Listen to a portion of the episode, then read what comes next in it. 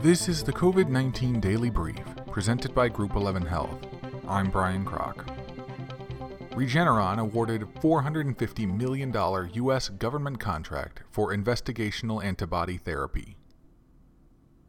Biotechnology company Regeneron has been awarded a $450 million contract to manufacture and supply REGEN-COV 2, a combination antibody therapy for COVID 19 that is now in late stage clinical trials.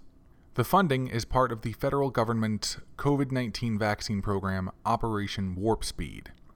The agreement with the Biomedical Advanced Research and Development Authority and the U.S. Department of Defense supports manufacturing of the drug so it can be made available immediately in the United States if clinical trials are successful and it receives emergency use of authorization or approval from the U.S. Food and Drug Administration. The company started scaling up production of the treatment in the spring and said if okayed by the FDA, it would be available in the United States at no cost.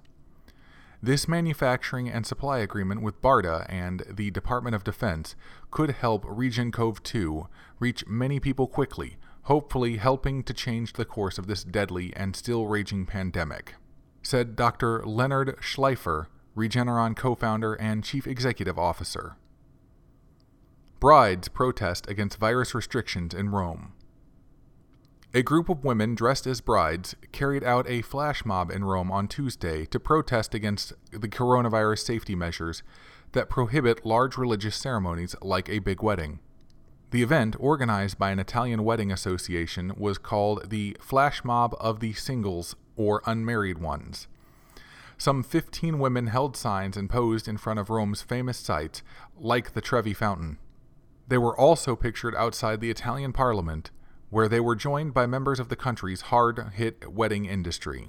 Protester Francesca Del Vecchio, who is from Naples, said that she was supposed to get married in September, but because of government restrictions, she had to postpone the date for at least one year. She said that while the change of date was not an issue, she would like to get married next year without restrictions. The U.S. commits $1.6 billion to COVID 19 vaccine maker Novavax.